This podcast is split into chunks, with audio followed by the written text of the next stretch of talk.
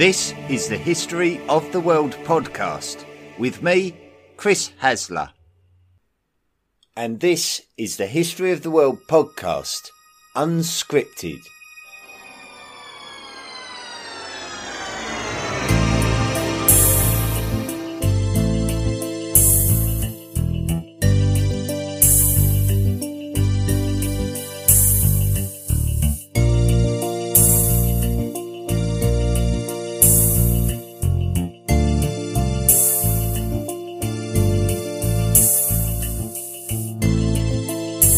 Hello, welcome once again to another unscripted episode of the History of the World podcast with me, Chris Hasler, and uh, we're promoting another unscripted episode just purely because we are taking a short break before venturing into the Roman Empire.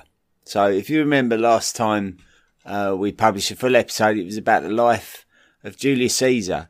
We actually need to find out what happened after the death of Julius Caesar. It's a fascinating period in Roman history, and we'll look forward to presenting that to you. I believe it will be next week, so it's only been a short break, thankfully. But in that uh, short break, we had the wonderful opportunity to explore the seven wonders of the ancient world last week. And this week, I've decided to talk briefly about something that one of our patrons uh, inquired about. So if you have not uh, signed up to be a patron of the History of the World podcast, you can do it. You can go to the History of the World podcast.com website, click on the Patreon link and go along to Patreon and become a member of the History of the World podcast Illuminati for as little as $1 a month. Now, anyone who accrues $10 in overall donations, so you don't have to do that in a monthly donation, it can be accrued over a number of months. Uh, they earn the right to ask a question of the History of the World podcast, and we are happy to answer those questions, or at least attempt to answer them. We don't know the answer to everything, but um, sometimes um, the questions are great discussion points, and I feel sure that this week is absolutely no exception. So I'm going to refer to an email that I received from a gentleman who's a member of the History of the World podcast Illuminati called Adam Hosier. And he wrote to me saying, My question is this. In your prehistory volume, as well as the ancient world volume, you mention in a few places about the practice of humans drilling into each other's heads in order to perform pain relief or as a cure for other ailments and mental disturbances.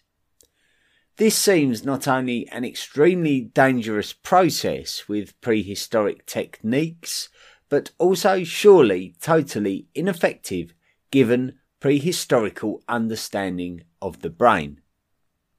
So, is there actually any evidence of this kind of procedure ever resulting in any kind of benefit? And if not, then how come humans continue to trial such a clearly and demonstrably dangerous yet ineffective procedure as opening each other's skulls open to skim parts of the brain or something.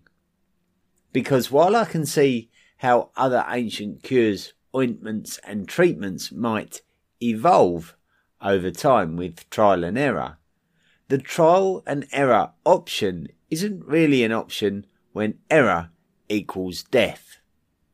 So, this is one part of our early history that I just can't get my head around. Thanks, Adam. So, Adam is actually referring to something called trepanning, which is when uh, you put a hole in your skull uh, for whatever reason. Now, there is a lot of evidence uh, for this, so we definitely know it was going on. And uh, we're going to explore that a little bit this week.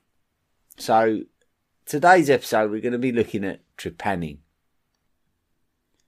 Now, I was fortunate enough to find an article from the Washington Post written in 1998. And uh, it's uh, written by a gentleman called Michael Colton. And he's talking about another gentleman called Peter Halvorson. And uh, the article reads Peter Halvorson's bald, freckled scalp glistens in the warm afternoon sun, and from certain angles you don't even notice the dent. It's just above his forehead, near where the hairline would be if Halvorson still had a hairline. The skin around the small indentation brightly reflects the sunlight, while the middle remains dark in the shadow. Peter Halvorson has a hole in his head. It's three eighths of an inch wide, though it may have slightly expanded since 1972, when in a small room in Holland he used an injection of anaesthetic, a scalpel, four drill bits, and an electric power drill controlled by his foot to make the hole. He was suffering from depression and decided this would bring him happiness permanently. And on this day, Halvorson seems quite happy. Ignoring the hordes of gnats, he circles the firs, pines, and spruces on his 40 acre tree farm with his groundhog chasing dogs, Duke and Dodger, and his friend Tom Wargo, who's a little envious of Halvorson. Wargo wants a hole in his head too. He wants to undergo trepanation, an ancient procedure that involves geysers of blood and the removal of a chunk of one's skull. The skin heals but leaves a visible depression on one's dome. Then I found another article. Um, this one is from a uh, is from the website the National Centre for Biotechnology Information. And this article says doctors have warned about the dangers of trepanning after the launch of several websites promoting the do it yourself surgery and the case of a Gloucestershire woman who drilled a two centimetre diameter hole in her skull. Concern has been expressed about the growing interest in trepanning for several conditions, including depression and the chronic fatigue syndrome. Concern is also growing about the increasing promotion of trepanning, including videos, t shirts, and a virtual trepanning shopping mall on the internet. There are lots of good reasons for making a hole in someone's head, and in neurosurgeons' hands, it is not a risky procedure, but for someone doing it themselves, the risks are huge, says Lawrence Watkins, consultant neurosurgeon at the Institute of Neurology, London. Patients risk, among other things, contracting an infection or damaging the surface of the cortex. So this sort of relates back to the original question that was posed by Adam Hosier, which was why on earth would people undertake such a risky procedure when the outcome was very likely to be devastating? And how do we historically justify it? So, what we need to do is we have to look for historical instances of trepanning. And what we can uh, what we can say for sure is that trepanation has been going on right up until the modern day, as proved by the case of Peter Halvorson and the case of this young lady called Heather Perry, who uh, went to the United States and done a do it yourself surgery.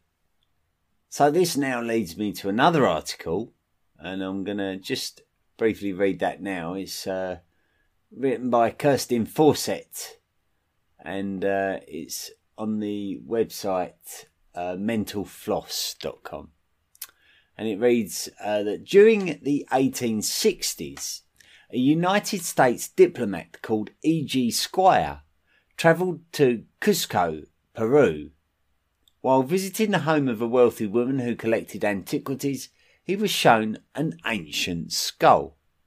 Discovered in an ancient Inca cemetery in the valley of Yucay, the skull predated, oh, the skull, sorry, I beg your pardon, the skull dated to pre Columbian times and had a large rectangle shaped uh, hole near its top front. Squier and a well educated polymath whose areas of expertise also included archaeology and Latin American culture, was immediately intrigued. So in 1865, Squier brought the skull to New York, where he presented it to the members of the New York Academy of Medicine. Squier believed that the skull was clear evidence that Peru's ancient people had performed prehistoric brain surgery. The hole's cross-hatched outlines were the work of a human hand. Squier noted that they were most likely made with a burin, a tool used by engravers on wood and metal. Even more shockingly, he observed that the skull showed signs of healing, meaning the patient had survived the procedure for at least one to two weeks before they died. So, this tends to support Adam's original email regarding trepanation, where he states that he believes that it's such a dangerous procedure that why on earth would anyone consider doing it. So I'm going to investigate this further and look at an article written for BBC Earth. Um, and it was written by a gentleman called Robin Wiley in 2016.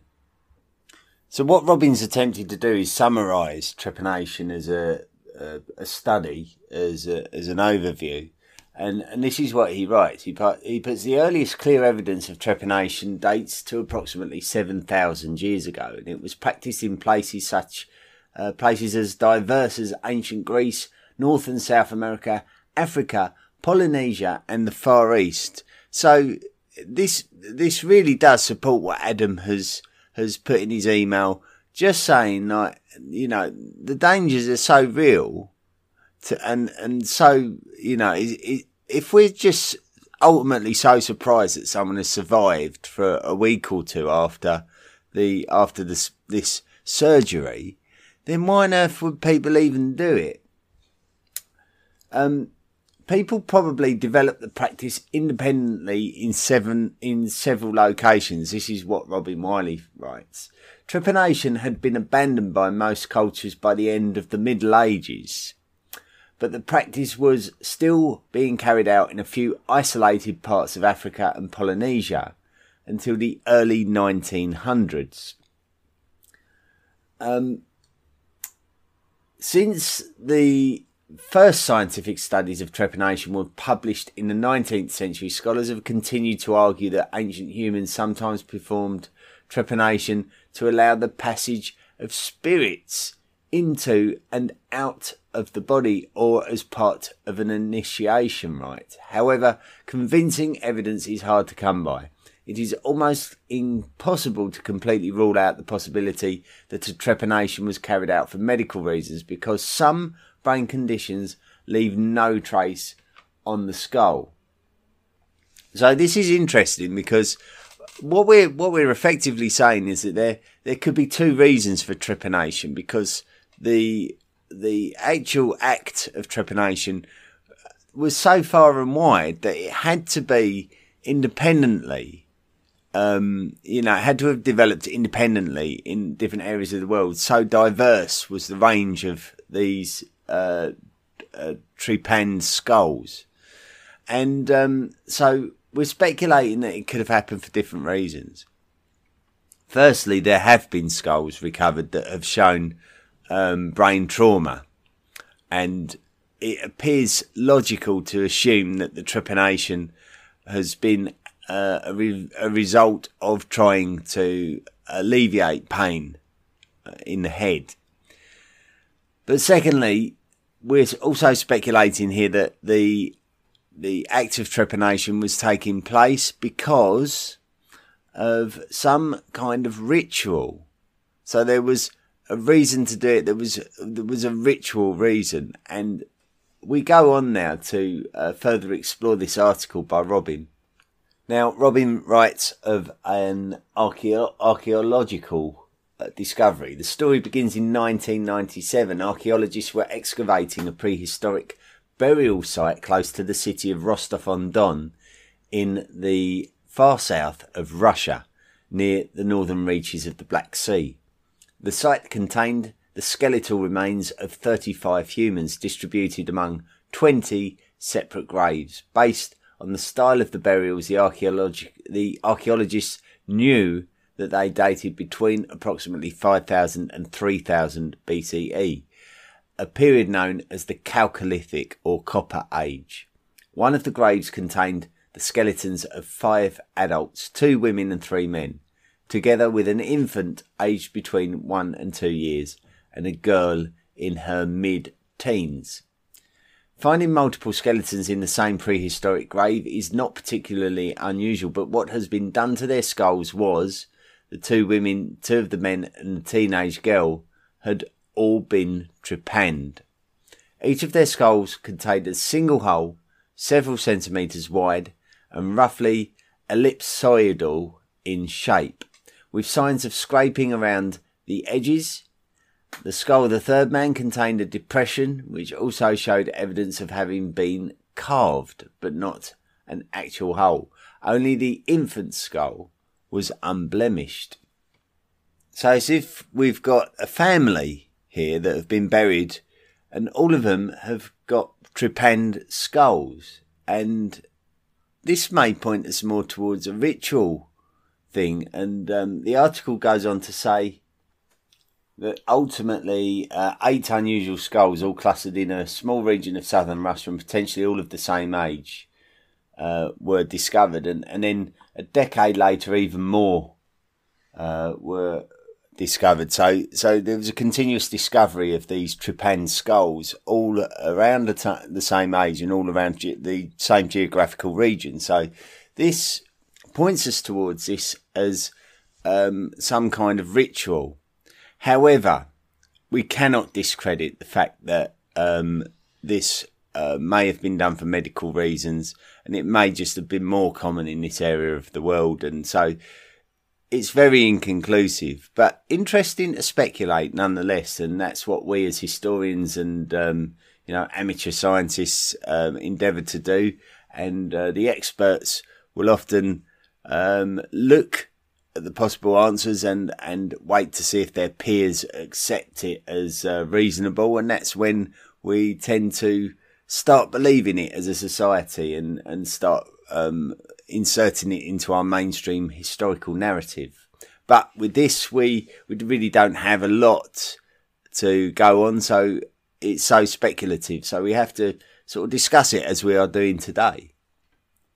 So I'm now going to go back to Kirstin Fawcett's article uh, for Mental Floss in uh, 2016, and um, let's investigate this a little bit further. The the risks Trepanation was performed on young and old, male and female. In many instances, the prehistoric patients had lived for years after the surgery. So this is something different now. We can say that um, the the wound can heal, and um, patients can live for years afterwards. According to writings by Charles Gross, a professor of neuroscience at Princeton University, estimates for survival range from 50 to 90%. However, in most cases, uh, in many cases, I should say, the surgeon's motive for performing trepanation remains unclear. This is something we've also established. John Verano, a professor of anthropology at Tulane University, who studies trepanation in Peru, tells Mental Floss he's convinced that in Peru, the South Pacific, and many other parts of the world, trepanation began as a very practical treatment for head injuries say somebody has a head wound that's torn up their skull, you'd clean it out and remove little bo- broken fragments and allow the brain to swell a little bit, which it does after injuries. So this is something that can be discovered by anybody. In some instances, trepanned skulls show clear evidence of trauma, meaning that there must have been an underlying reason why the procedure was performed. However, archaeologists have also uncovered trepanned skulls that don't show depressed fractures. Squier's famous skull, for instance, that didn't indicate any signs of a head wound.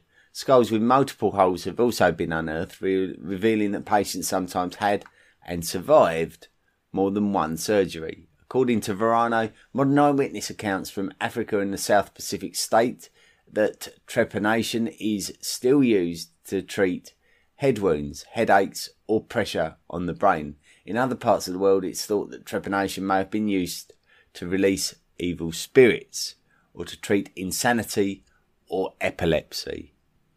But without any written record, we'll never quite know why these kinds of surgeries were performed in the absence of obvious injury. Individuals who underwent trepanation weren't administered anesthesia. Did the procedure hurt? As Verano points out, there might have been, uh, there might have likely been unconscious during the uh, surgery if they had suffered a head wound, uh, so naturally unconscious due to the injury. Otherwise, they would have been awake. The scalp has a lot of nerves, so it hurts to cut your scalp. Verano says. It also bleeds a lot and then it stops, but the skull has very few nerves and the brain has no nerves. So you can't actually feel it when someone is carrying out surgery to your brain. Well, certainly not um, fe- feeling what they're doing to your brain itself. So, um, but that need matter. It's still a very painful procedure. Um, Verano also points out that ancient trepanners weren't cutting through the brain's dura mater. If they did, the patient would have gotten meningitis and died. So this is where the fine line between um, cutting through someone's skull and then just causing them irreversible damage or, or death.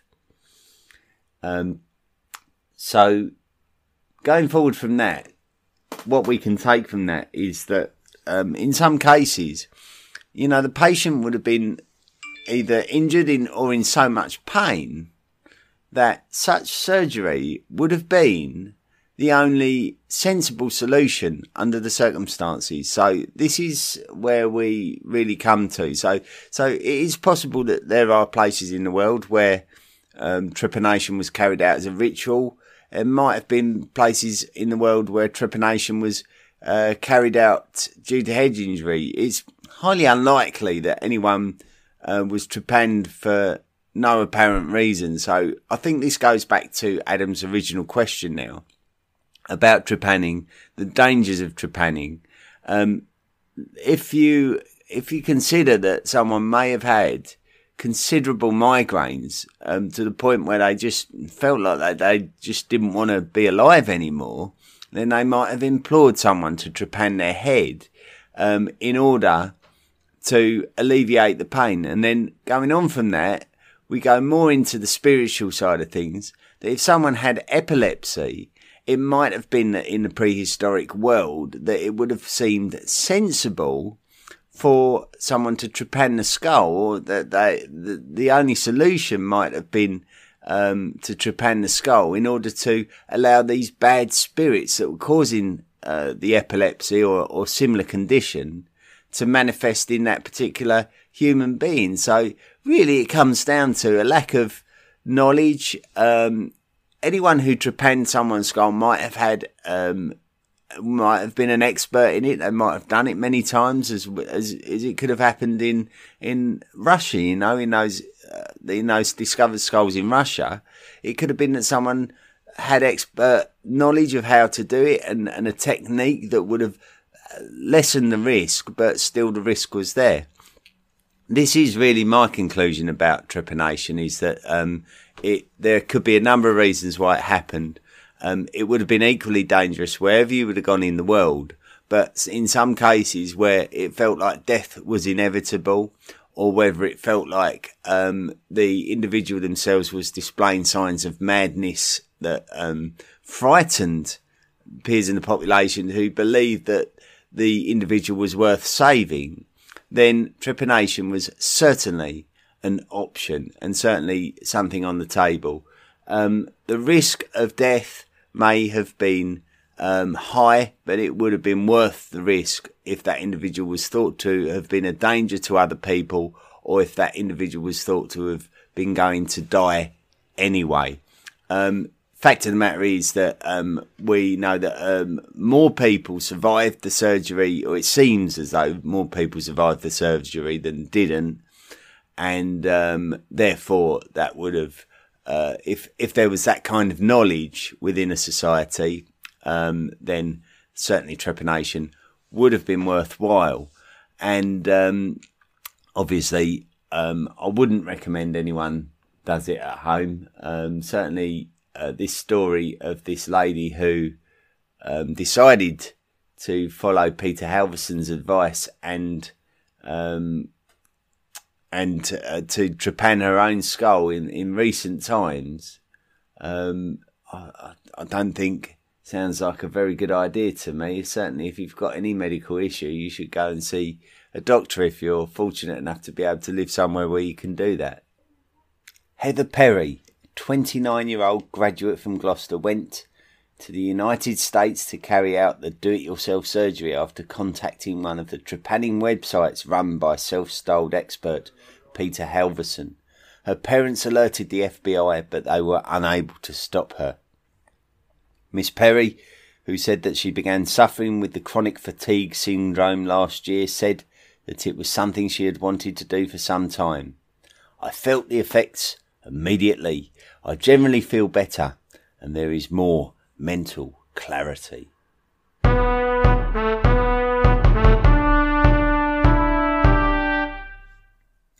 I hope you enjoyed that little study of trepanation, and um, that was uh, in response to an email sent in by Adam Hosier, who um, who had accrued amount of the uh, the amount of money that is required to ask a question and have it answered during the podcast episode. But normally we would uh, insert it at the end of the episode, and it would take no longer than ten minutes. But I thought the the subject matter was quite fascinating, and and I fancied the challenge of uh, finding a few articles and comparing them to each other. So um, obviously. Um, it shouldn't be taken as a as any kind of expert study. It really was a casual study by me, and um, I'm sure that there are many, many other articles out there that can shed much more light on the subject of trepanation than I have done today. But uh, if it entertained you, if it was interesting, then it's done its job. I received uh, a message this week from um, a gentleman called Derek Moore who um, like, I won't go into all the detail of the message because he did get quite deep into it, and and I appreciate it. And it was very interesting indeed. But he was um, he, he he basically the the essence of the email. He's put, um, have dug into the. Um, he was asking me if I've dug into the Irish annals much, and uh, they document the Irish as being Scythian, Phoenician, Gadelians descended from the Magog. Freemasonic law and manuscripts take the Irish annals at face value and repeat their claims, saying Masonry is founded by the Phoenicians that invaded Ireland in the Milesian conquest. Um, do you know? I mean, it's, this is tricky because it's uh, like generally speaking, as someone who um, relays information, I very much rely on the mainstream acceptance um, of things to be able to put forward my stories, um, as I don't work directly in the field. So um, it's interesting for me what the what the academic experts say in relation to their studies of this. And um, for me, I don't really know a lot about it. Certainly, there is a connection between the Scythians and the Irish. If you look at potentially the the origins of Celtic cultures maybe being linked to Scythians because of the Indo-European language link, and then migrating over to Ireland.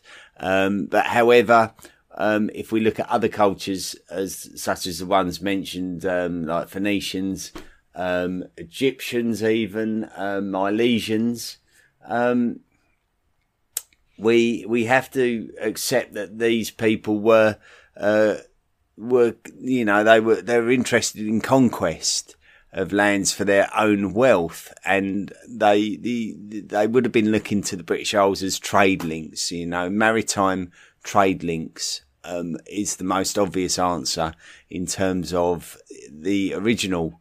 Um, the original bringing Ireland and the British Isles into the the modern world as we knew it, which was centered around the Mediterranean, and uh, so it's very interesting to speculate that Irish origins may have been linked in that way to anyone who's invading that land who wanted to be an envoy or a you know, or, or an ambass- ambassador for their an ambassador for their own land, or, or wanted to set up um, maybe some kind of ancient embassy or, or or or, something of the likes, and and it may have made sense if they wanted supremacy of of that land, of that foreign land, to then invent an origin myth, and and so you could have uh, claimed descent from anything.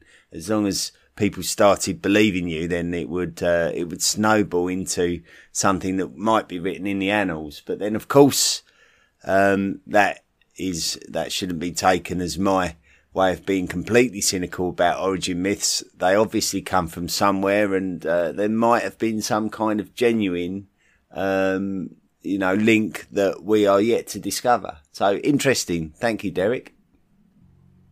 So next week we're going to get back into the proper episodes. You'll be pleased to know, and uh, the we need to pick up the Roman story where we left it off at the death of Julius Caesar. We need to now discover what happened with Mark Antony and Cicero, all the men that were left behind, and um, also uh, Brutus and Cassius, who were the main perpetrators of the liberators who murdered Julius Caesar in the Senate on the Ides of March. So we need to get back to that story and find out exactly what happened next. What impact did Caesar's death have on the Roman Republic? And uh, we'll look forward to that one next week. As I mentioned at the start of the episode, um, this episode was brought to you thanks to the message and the kind donations made by uh, Adam Hosier of the History of the World podcast Illuminati. And if you want to become a member of the History of the World podcast Illuminati, go along to the History of the World podcast.com website, click on the Patreon link and sign up to make a monthly donation. It all really helps the quality of the podcast. I can then go out and invest in materials that make the podcast much better. We can triangulate a lot more information and bring you a much more comprehensive story. And um, we should owe thanks to those new members of the History of the World podcast Illuminati this week Angelo Hiras and Justine. Both have become members of the History of the World podcast Illuminati. I thank you both. Anyway, that's all for this week. Next week, back to the Roman story. What happened after Julius Caesar's death? Uh, we'll see you next time. Thank you. Enjoy your week and uh, be good. Do you want more from the History of the World podcast? Then visit our website, historyoftheworldpodcast.com. You can join our discussion forum and find us on social media. Support the podcast for as little as $1 per month by clicking the Patreon link. Email the show at historyoftheworldpodcast at mail.com the best ones will be read out. Be sure to rate and review the show wherever you listen to us.